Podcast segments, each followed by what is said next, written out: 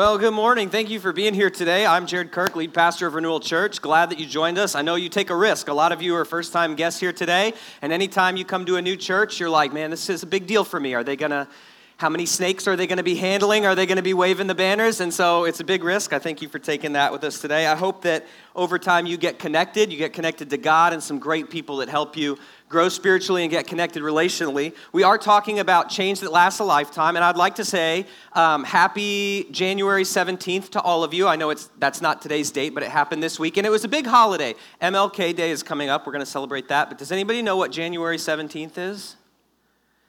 It's National Stop Keeping Your Resolutions Day. That's right. The average amount of time that it takes someone to stop keeping their New Year's resolution is January 17th. And Heather and I celebrated by going on date night to Penguin Pizza in Mission Hill. So we did our part. I hope you did your part. You know, the series is called Change That Lasts a Lifetime because here's the deal it's easy to change for a little while isn't it? It's easy to change for a couple of weeks. It's easy to have a little bit of willpower for a little bit of time, but that sort of deep, meaningful change that, that lasts a lifetime, man, that's, that's hard to get. And today we're talking about the power of your mind and your thoughts in creating that kind of lasting change in your life that you long for. Um, and I wanted to share a little bit about my own story along the way. I'll be, maybe share a little bit more personally than I do sometimes today because this is something God had to do in my life. And it's one of the reasons why my wife Heather and I started this church six years ago. Uh, we moved here seven years ago, was because of God had done this work of changing my thinking, and it was so profound in my life that I was like, man, I want other people to experience the same thing. What happened for me was I was, you know, I, I've been married for 14 years nailed it. Um, I got the nod on the front row, like, correct. Um, I've been married for 14 years, and in the beginning of my marriage, um, I was relatively unhappy. And that's hard thing to say out loud, right? You're supposed to be happily ever after when you get married, but I was relatively unhappy. And I was showing my, off my foolishness and my immaturity by thinking that it was all my wife's fault. And here's the way that that negative cycle of thinking would happen in my life and in my marriage that led me to a place of unhappiness um, this is usually how it went. I would feel entitled to something like it was my wife's job to make me happy. And then when I didn't get what I wanted, I would blame her for not getting it and for not making me happy. After that, I would ignore how I had contributed to the situation. And then I would deny that I had sinned at all and that, or that I needed to change. It was all her fault and that she needed to change. Finally, I would demonstrate my incredible godliness and maturity by pouting about it to make sure she knew how unhappy I was. And then I would feel resentful that I was stuck in this marriage that was not happy. Um, basically, I was practicing the unholy trinity of unhealthy relationships ignore, deny, and blame. Maybe, maybe some of you have been there. And so it was not exactly a joy to be married to me. Um, but I was pretty sure that I was amazing. So I'm going to tell you about the change that God caused in my life in just a second. But before I do that, I want you to think about the words that I used to describe my life entitled, ignorant, living in denial, blaming, resentment. Those are not action words, those are thought words. Those are attitude words. See, what was causing unhappiness in my marriage was my thought life, my perception of the situations, and then my response, my unhealthy responses to that. All of that was happening in my mind. My unhappiness was a result of my broken thinking. Now, God has changed the way that I think over the years, and He's done this profound and powerful change in me that led to this place where I realize the treasure that I have in my wife. I'm very, very, very happy, very, very happy to be married to my wife today. And so much of that was due to a change in my thinking, where that entitlement was replaced with gratitude, right? And the, the denial and the blame were replaced with taking responsibility. And, you know, we could go through those changes. But the big point of this is that um, when my thinking changed, my relationship with my wife changed for good in deep, meaningful ways. And it wasn't quick it was not a quick change, but it was a lasting change. And I, I really see it like this knowing God and following the way of Jesus saved my marriage. That if I didn't have Jesus in my life, there, I don't know that I would still be married. I just don't think that I would. Maybe I would still be married, but I would still be unhappy because I would be stuck in that pattern of broken thinking. And like I said, this is why I started Renewal Church, why we started Renewal Church six years ago, because I watched God change my life, and I believe He can change your life. And part of that is changing the way you think about the circumstances and the relationships in your life. And so the question for you today is in what ways is your thought life broken?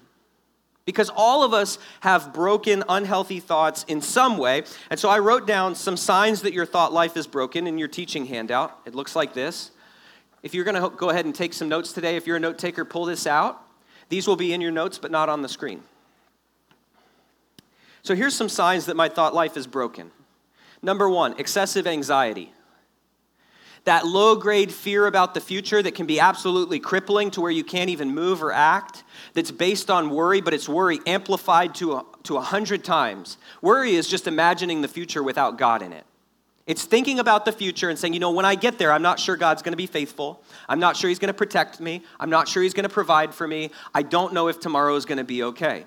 And when that worry gets amplified into anxiety, that low grade fear, it can absolutely cripple your life. That's a sign that your thought life is broken. Another one is believing lies. Believing lies about yourself. Believing lies about God, about the relationships and the people that you're in. Another sign that your thought life is broken is depression. There's lots of different kinds and levels of depression. Some of it is anger that's turned in on yourself. I've been in that place in my life where I cannot get out of bed in the morning. Maybe you've been there. My thought life was broken. Uh, another sign bitterness. That, that, um, that low grade anger buzzing in the background. It's like you're living under um, high voltage power lines. It's just crackling in the background about this person or this circumstance in your past that you cannot forgive. That's living with bitterness. Or hopelessness, thinking that what I do today doesn't matter. Maybe what happens tomorrow won't matter either. Here's another one to write down negative patterns.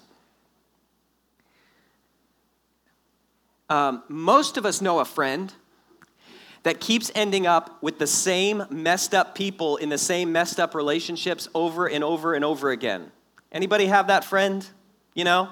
If you're sitting next to them, don't point, okay? But here's the thing so many times that friend is actually us. And we find we, ourselves living out that same negative pattern over and over and over again, and we don't know why. And it's really because our thinking is broken, and that's showing up in the way that we pick people to be in relationships with or the situations that we find ourselves in. Or the last one is destructive habits. These things that we just cannot stop doing. We wish we could. We want to stop, but we can't stop. And I don't know if you've ever stopped to think about that, but you're like, how am I not in control of me? Like, here's this thing. I don't want to do this thing. Aren't I in control of me? But I can't stop doing this thing. How does that work? Your, your, your life is out of control. You lack self control. You have these destructive habits in your life. That's a sign that your thought life is broken. Now, before we move on from this, I want to just stop and address this really important thing because some of you are thinking right now, hey, wait a second, what about mental illness? Because are you blaming people who are mentally ill and they, they, they, okay, well, here's what I want to say about that. Mental illness is a real thing, but that doesn't mean that you can't take responsibility for the thoughts that you can control, right? No matter whether you are, uh, you have no mental illness in your life, a little bit of mental illness, or lots of mental illness, your life and your your life will be improved if you take responsibility for the thoughts that you can control. I hope you would agree with that. And so today, what we're thinking about is simply this like, how can I change the way that I think so that that deep and meaningful change that God longs for in my life can come to happen? It will still make a big difference in your life. And if you suffer from mental illness, you know, this is just as important for you, perhaps more so than anyone else. So here's the deal all of us have some thinking that needs to change. If you want to see lasting change in your life, if you just change your behavior but you don't change your thoughts, your changes will not last. If you only change your behavior but your thinking's still broken, you're going to end up like everyone else in the world with their broken thinking. Because I don't know about you, but there's a lot of people in the world who have broken life circumstances that come from broken thinking. And when I, if, I, if you're wondering who that is, think about the people you graduated from high school with. You see, if you're thousands of dollars in debt, it's probably because you think about money like everyone else does. Everyone in, everyone in our society thinks about money in a broken way, and they end up thousands of dollars in credit card debt. And if you end up in debt, it's probably because, now I'm not Nostradamus up here, but it's probably because you have broken thoughts about money. If you're in a fragile and unhappy marriage, it's because you think about marriage and relationships the same way that everyone else does. If you can't let go of regret in your past, it's because you think about forgiveness in relationships like everyone else does. If you can't change the destructive habits in your life, it's because you think about yourself and about change like everyone else in the world does. If you feel distant from God, it's because you think about God and spirituality the same way everyone else does. If your kids are out of control, making you out of control, something I would never have experience with, it's because you think about children and parenting the same way everyone else does. If you think like everyone else in the world thinks, you're going to end up with the same kind of problems everyone else in the world has. God has a different way for you to think. He is committed to helping you change the way you think, and it will change your life. I want you to see today from the Bible the value that God places on the power of your mind and thinking and lasting change. And this is really important here, right? Because so far, everything you've heard from me today, you could tune into Oprah and hear the exact same thing, right?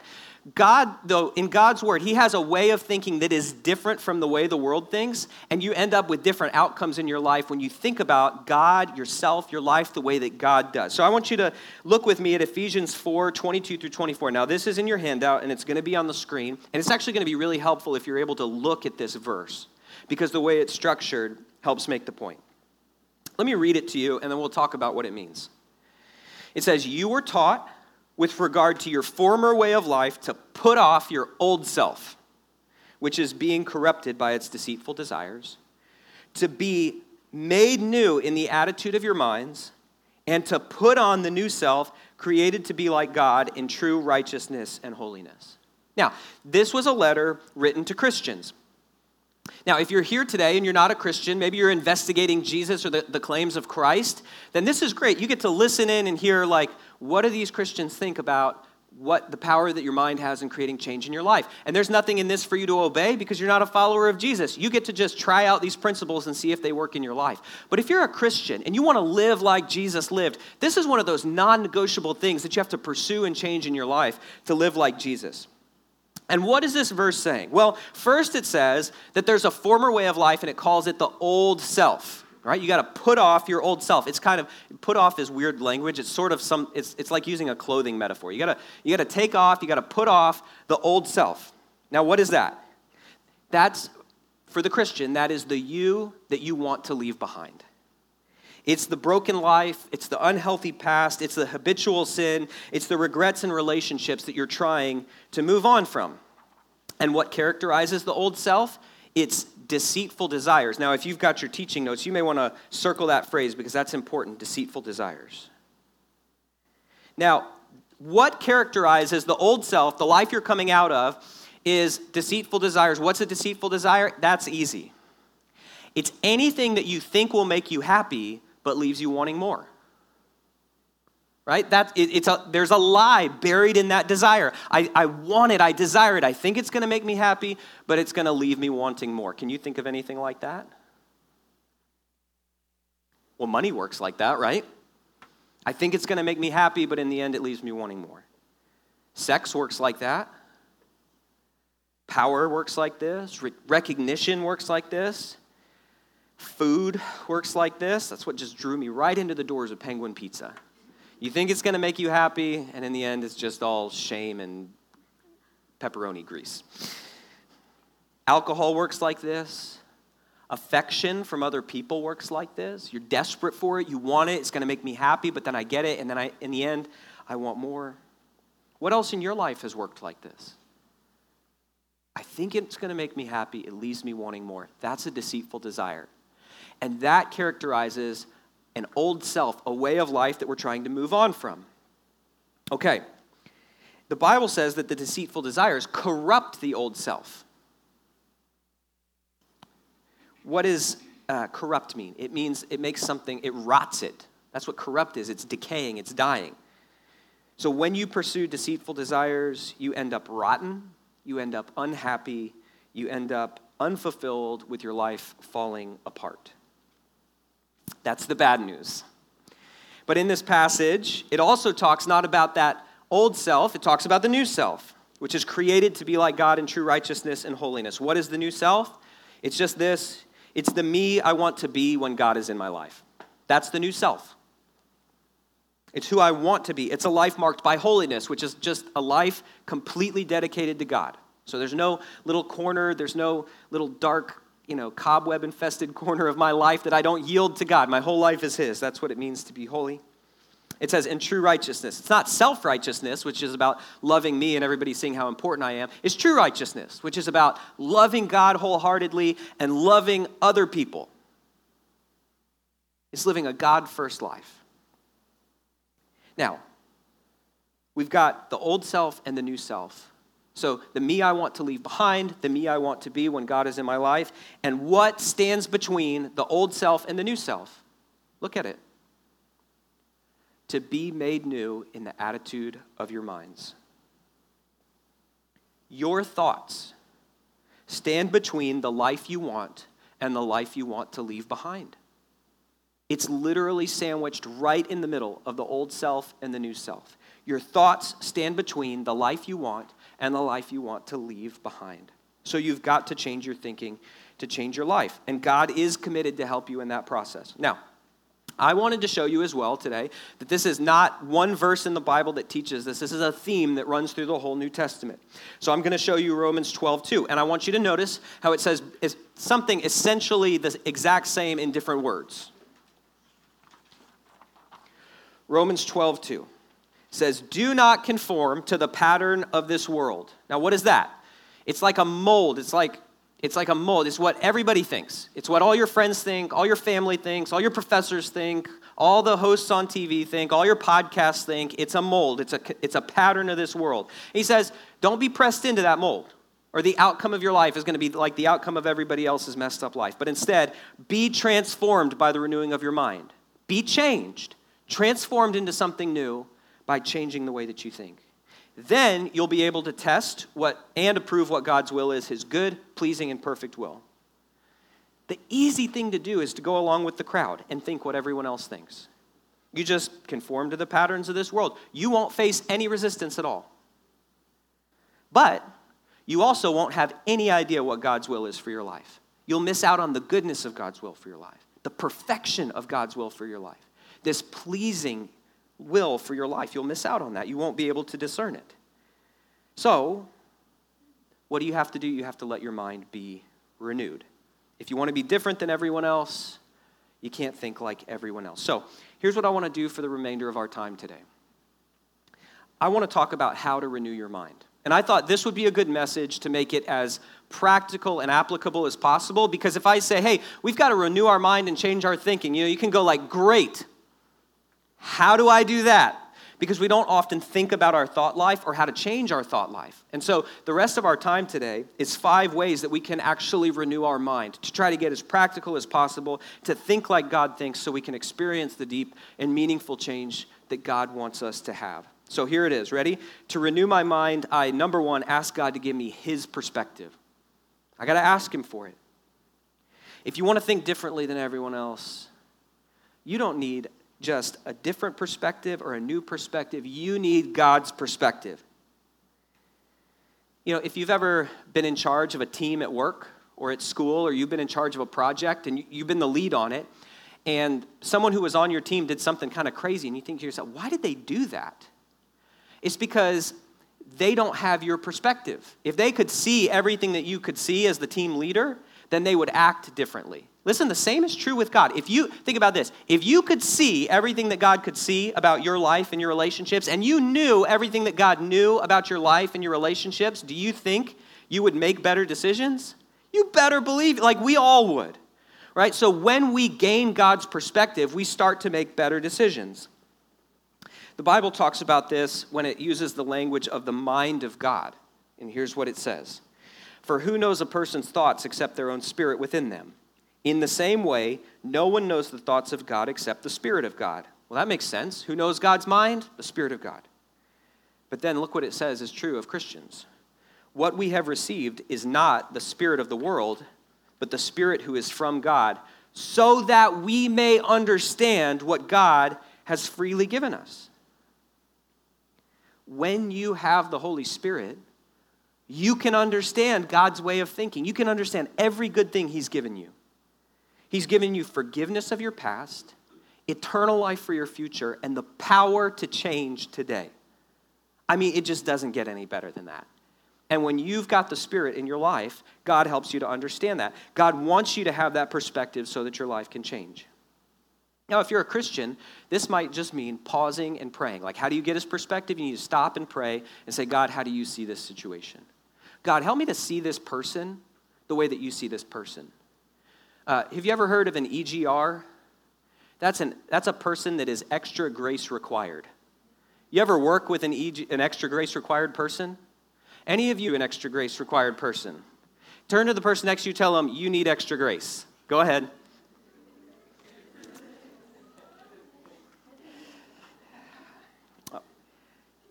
Some people need a little bit more grace in their lives than others. But when you encounter difficult people, sometimes it's just it's just as simple as stopping and saying, "God, how do you see this person?" And that might I remember I remember this didn't happen to me for um, with my family until I hit my 30s. And I said, you know, I started to see my family the way that God saw them. And I started to realize that part of the reason that they're so messed up is because they're hurting. And I actually gained some compassion for my parents and some compassion for my sister and my, and my family.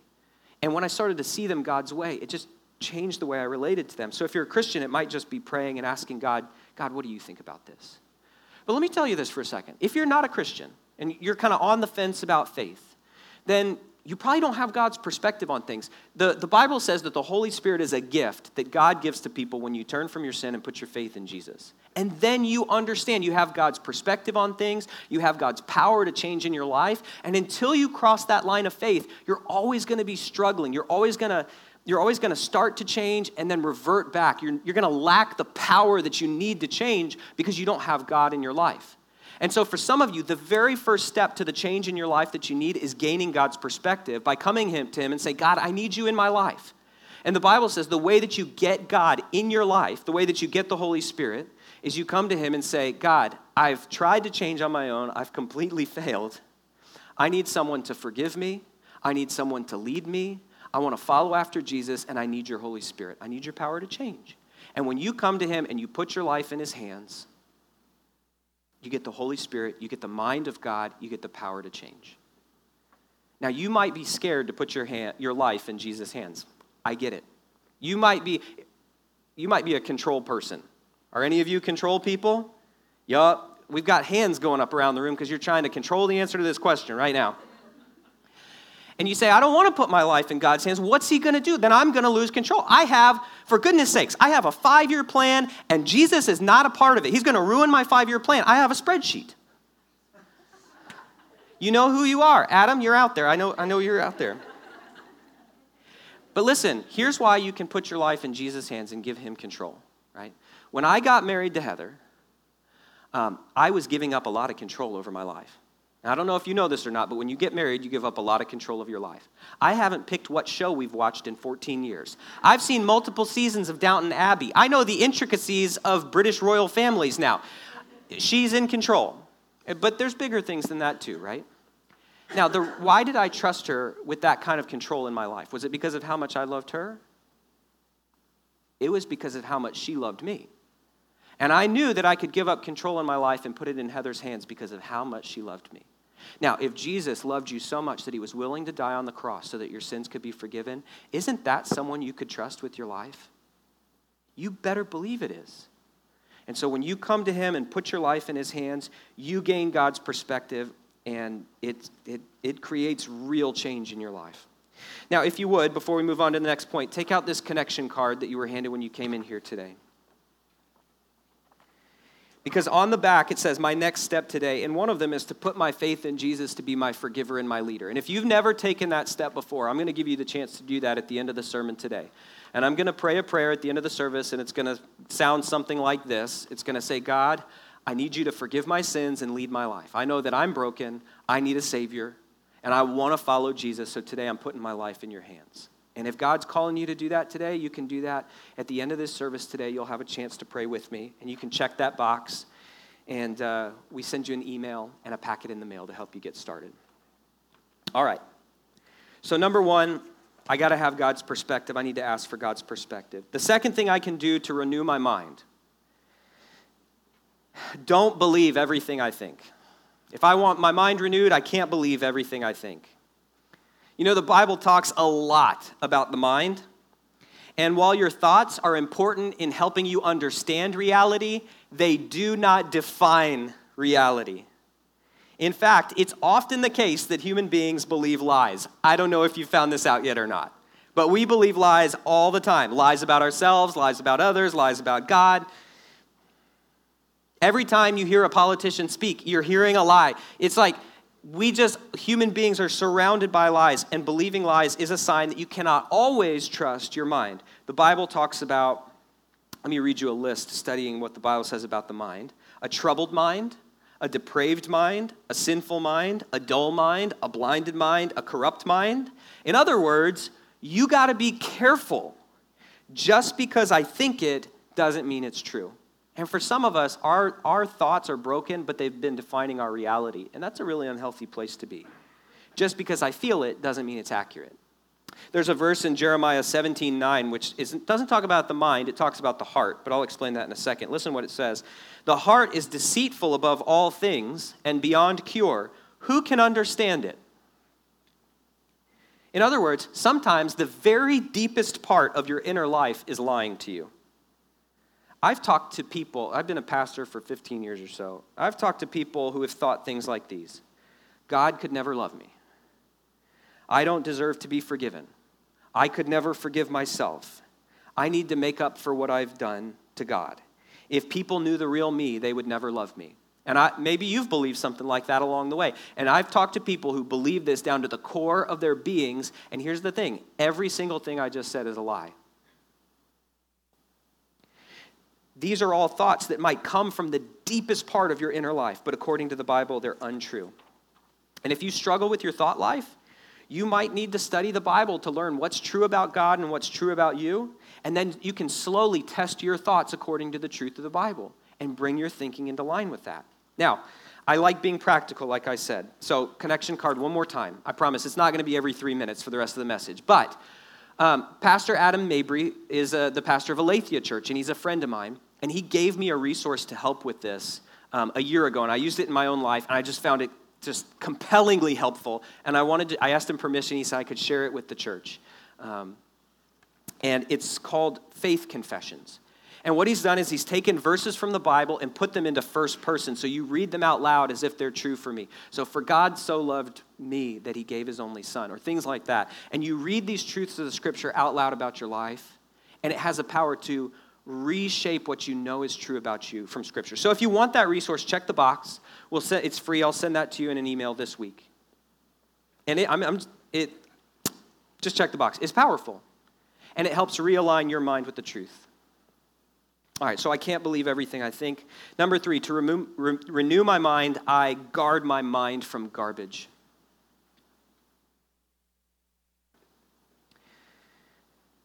Philippians 4, 6 through 7 is a verse in the Bible that's about prayer and it's about peace and it's about anxiety. And if you've ever dealt with some of those, buckle your seatbelt. This is the best verse in the Bible if you've got anxiety in your life. But it's also about guarding, and I want you to listen to what it says. It says, Don't be anxious about anything, but in every situation, by prayer and petition, with thanksgiving, present your requests to God.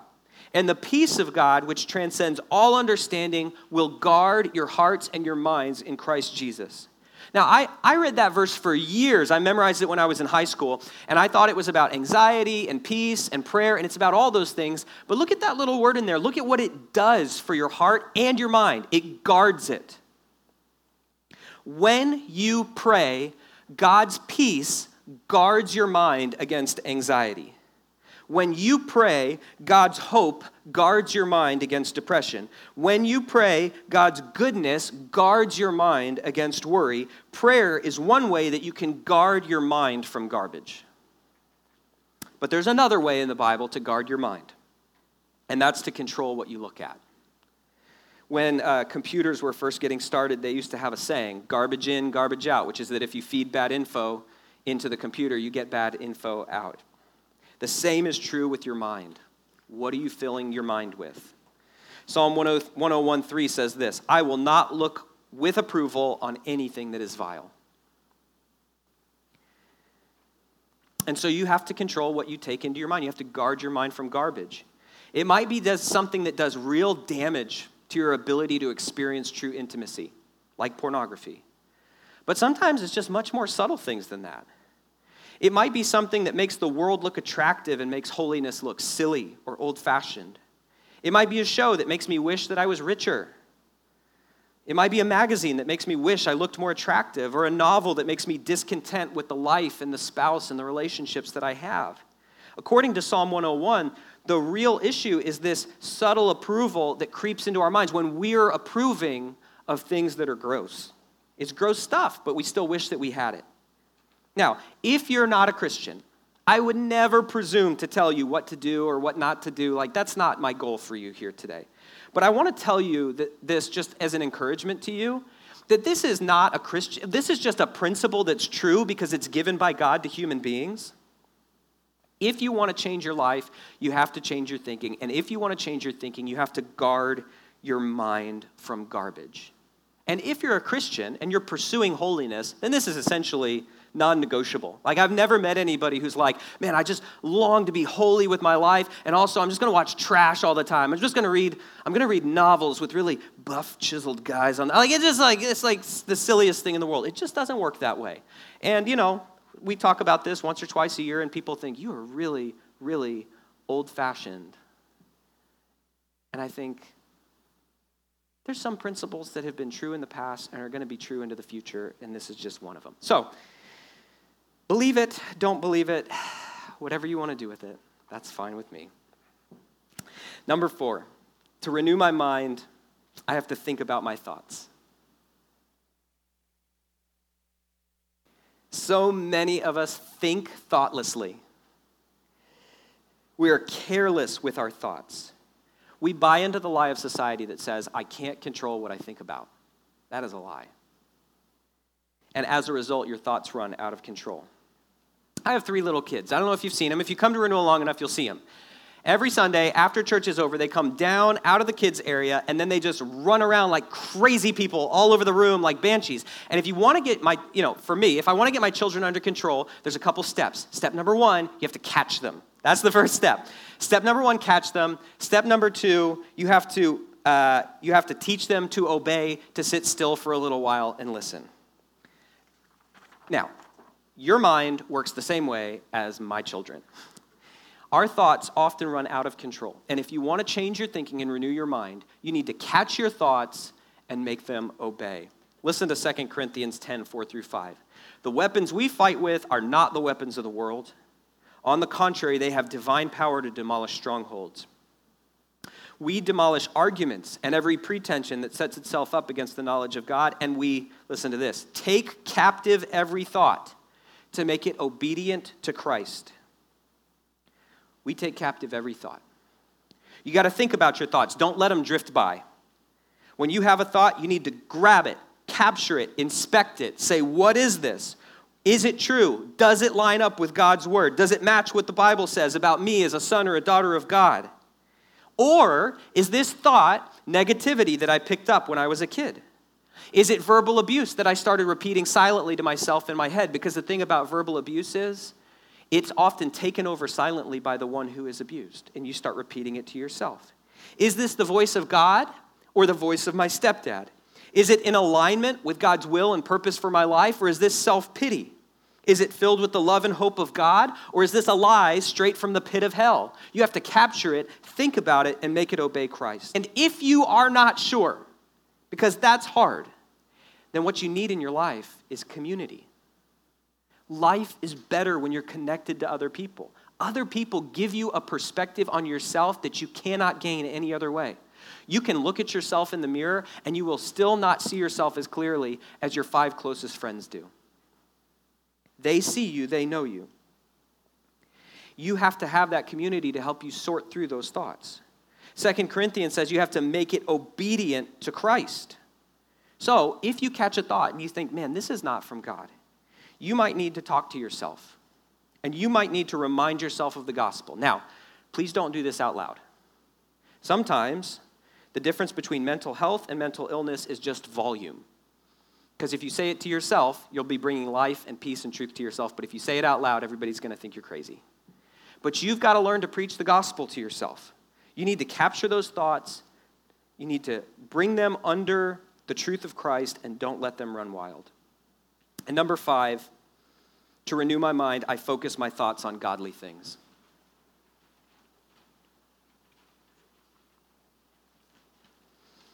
You need alert, sharp thinking focused on the future so that you can make good decisions in the present. When I aim at a godly goal, you're not just saying, I won't do this bad thing. You're saying, I have a goal that I'm moving toward, and that is carrying you away from the temptations and destructive habits in your life. 1 Peter 1:13 says, "Therefore, with minds that are alert and fully sober, set your hope on the grace to be brought to you when Jesus Christ is revealed." You need to focus on godly things like the hope that God has for you in the future.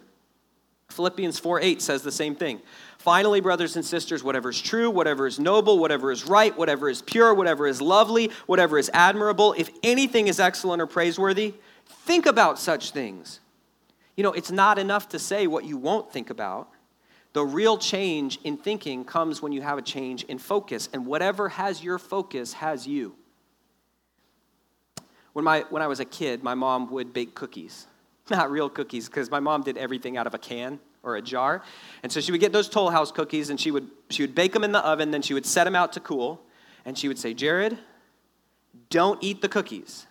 And so what I would do is I would stand right next to the cookies while they were cooling and just think to myself, don't eat the cookies. Don't eat the cookies. Don't eat the cookies. And you know what happens next. I ate the cookies, right? That's what humans do. Because saying, I'm not going to think about it, is thinking about it. And let's take this from cookies to something crazy serious. If you say, I'm not going to be like my father, I'm not going to be like my father, I'm not going to be like my father, guess what pattern is going to repeat in your life? I'm not going to be like my mother. I'm not going to be like my mother. I'm not going to be like my mother. Guess what pattern is going to repeat in your life? Because I'm not going to be like my father is not a vision for the future. It's not a destination you're heading to. You need a focus. And the Bible says to focus on godly things, whatever is true, noble, right, pure, lovely, and admirable. Focus on those things. Head towards those things. Move towards those things. It's not that, it's not just, I don't want to be like my dad. It's, I want to be like Christ. I want to be like Jesus. But it's easier said than done, of course. We live in a world, we're bombarded by advertising every second of the day, lying to us about what really makes us happy, stoking deceitful desires. And that's why we need people in our lives. We need a community that keeps us focused on the main thing, that can show us when we are believing lies, that can encourage us to guard our mind from garbage.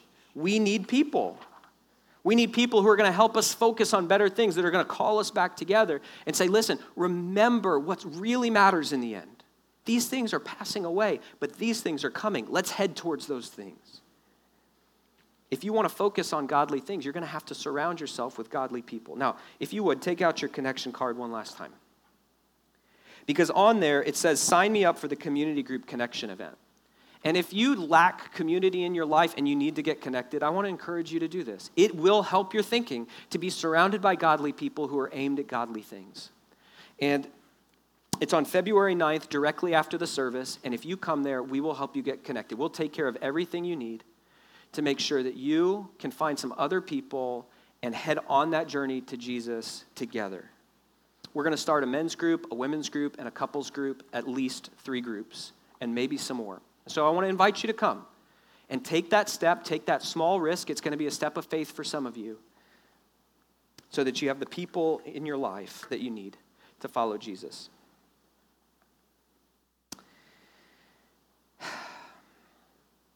As we end today, I think back when I was a younger man struggling in my marriage with broken thinking. One of the best gifts God gave me is was He put some older couples in my life.